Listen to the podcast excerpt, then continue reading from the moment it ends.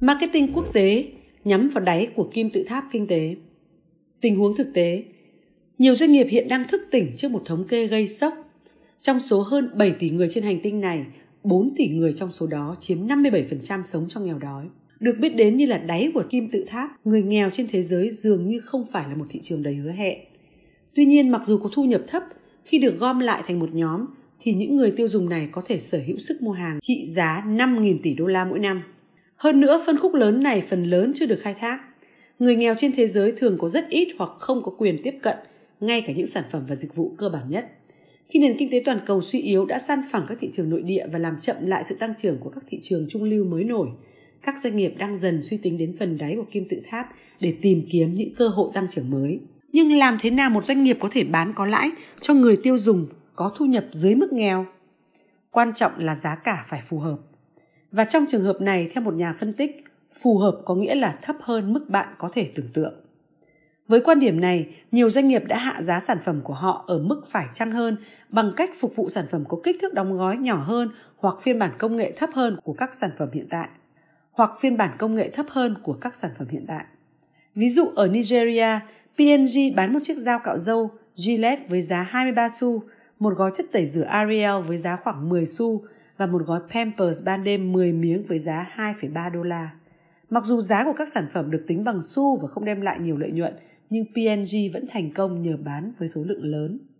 Như trường hợp của Pampers, chỉ riêng ở Nigeria có 6 triệu trẻ sơ sinh ra đời mỗi năm, nhiều hơn gần 50% so với Mỹ, quốc gia có dân số gấp đôi. Tỷ lệ sinh nở đáng kinh ngạc của Nigeria tạo ra một thị trường rộng lớn, chưa được khai thác dành cho tã giấy Pampers, thương hiệu bán chạy nhất của P&G. Tuy nhiên, một người mẹ ở Nigeria trung bình chỉ chi khoảng 5.000 naira mỗi tháng, khoảng 30 đô la cho tất cả các khoản mua sắm cho gia đình.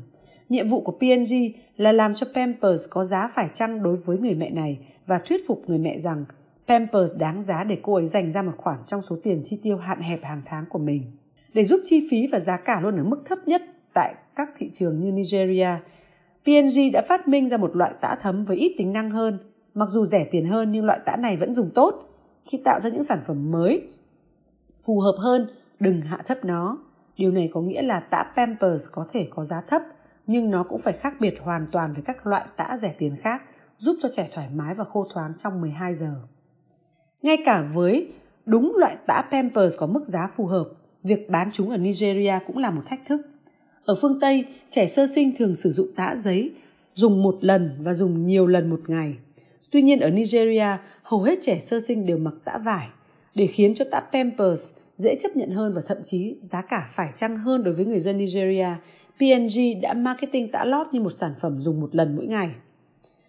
Theo quảng cáo của công ty, một miếng Pampers có thể giúp bé khô thoáng cả đêm. Chiến dịch này cho các bà mẹ biết rằng giữ cho em bé khô thoáng vào ban đêm giúp chúng có được một giấc ngủ ngon, từ đó nhanh lớn hơn. Được các nhà nghiên cứu của P&G khai thác, thông điệp này nhấn mạnh vào tình cảm sâu sắc của người dân Nigeria rằng con cái họ sẽ có một cuộc sống tốt hơn họ. Do đó, nhờ giá cả phải chăng, một sản phẩm đáp ứng nhu cầu của khách hàng và sự định vị có liên quan, doanh số của Pampers đã bùng nổ. Ở Nigeria, cái tên Pampers nay đã đồng nghĩa với tá lót. P&G học được rằng trong hầu hết các trường hợp, việc bán hàng cho phần đáy của kim tự tháp mất rất nhiều công sức hơn là chỉ đưa ra các gói sản phẩm sử dụng đơn giản và có giá tính bằng xu. Nó đòi hỏi sự đổi mới trên diện rộng, không chỉ tạo ra mức giá thấp hơn mà cả những sản phẩm mới thậm chí tiết kiệm tiền cho người nghèo hơn. Một ví dụ khác, hãy nghiên cứu cách thức mà công ty thiết bị Ấn Độ Godrej Boys đã sử dụng để tiến hành phong trào đổi mới hướng đến khách hàng nhằm khai thác thành công thị trường tủ lạnh giá rẻ ở Ấn Độ. Do chi phí mua và vận hành cao, tủ lạnh chạy bằng máy nén truyền thống chỉ chiếm khoảng 18% thị trường Ấn Độ. Nhưng thay vì chỉ sản xuất một phiên bản rút gọn, rẻ hơn của tủ lạnh cao cấp, Godrej đã chỉ định một nhóm nghiên cứu nhu cầu của người tiêu dùng Ấn Độ không có tủ lạnh hoặc nếu có thì là loại rẻ tiền. Những người dân thành thị và nông thôn mà nhóm quan sát thường kiếm được 5.000 đến 8.000 rupee, tức là khoảng 125 đến 200 đô la mỗi tháng, sống trong những căn nhà chỉ có một phòng với 4 hoặc 5 thành viên gia đình và thường xuyên thay đổi nơi cư trú.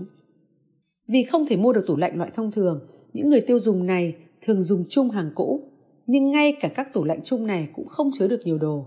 Người dùng có xu hướng mua sắm hàng ngày và họ chỉ mua một lượng nhỏ rau và sữa.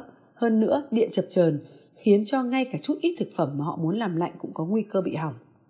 Godrej kết luận rằng phân khúc cấp thấp không có nhu cầu sử dụng tủ lạnh cao cấp thông thường. Phân khúc này chỉ cần một sản phẩm cơ bản nhất. Vì vậy Godrej đã phát minh ra Chotoku, một chút mát lạnh, một chiếc tủ lạnh có kích thước nhỏ, dễ dàng di chuyển, có nắp ở phía trên và sơn màu đỏ, đủ để giữ lạnh một vài món thực phẩm trong một hoặc hai ngày. Thay vì dùng máy nén và chất làm lạnh, thiết bị nhỏ bé này sử dụng một con chip làm mát khi có điện và thiết kế mở trên cùng của nó giúp cho bên trong vẫn lạnh ngay cả khi mở nắp. Nói chung, Chotoku sử dụng ít hơn một nửa năng lượng một chiếc tủ lạnh thông thường và có thể chạy bằng pin trong thời gian mất điện phổ biến ở các làng quê. Ấn tượng nhất, chỉ với 69 đô la, một chút mát lạnh đã có thể đáp ứng nhu cầu của người tiêu dùng nghèo với giá chỉ bằng một nửa so với chiếc tủ lạnh truyền thống cơ bản nhất. Do đó, đáy của kim tự tháp thường chứa đựng những cơ hội lớn chưa được khai thác cho các doanh nghiệp có thể phát triển các sản phẩm phù hợp với mức giá phù hợp. Và các công ty như P&G đang thay đổi một cách mạnh mẽ toàn diện để nắm bắt được những cơ hội đó. P&G đã đặt ra các mục tiêu mang tính thách thức để có được khách hàng mới, chuyển dần thị trường mục tiêu từ phương Tây phát triển, nơi nó đang đạt được phần lớn doanh thu đến các nền kinh tế đang phát triển ở châu Á và châu Phi. Nhưng khai thác thành công các thị trường đang phát triển mới này sẽ đòi hỏi nhiều hơn việc chỉ đưa ra phiên bản rẻ hơn của các sản phẩm hiện có. Chiến lược đổi mới của chúng tôi gây khá nhiều ồn ào, chủ yếu tập trung vào việc thay đổi các sản phẩm cao cấp để phù hợp với người tiêu dùng nghèo. CEO của P&G cho biết, bạn phải đổi mới một cách riêng biệt cho mỗi người tiêu dùng trên đường cong kinh tế và nếu không làm như vậy, bạn sẽ nhanh chóng nếm mùi thất bại.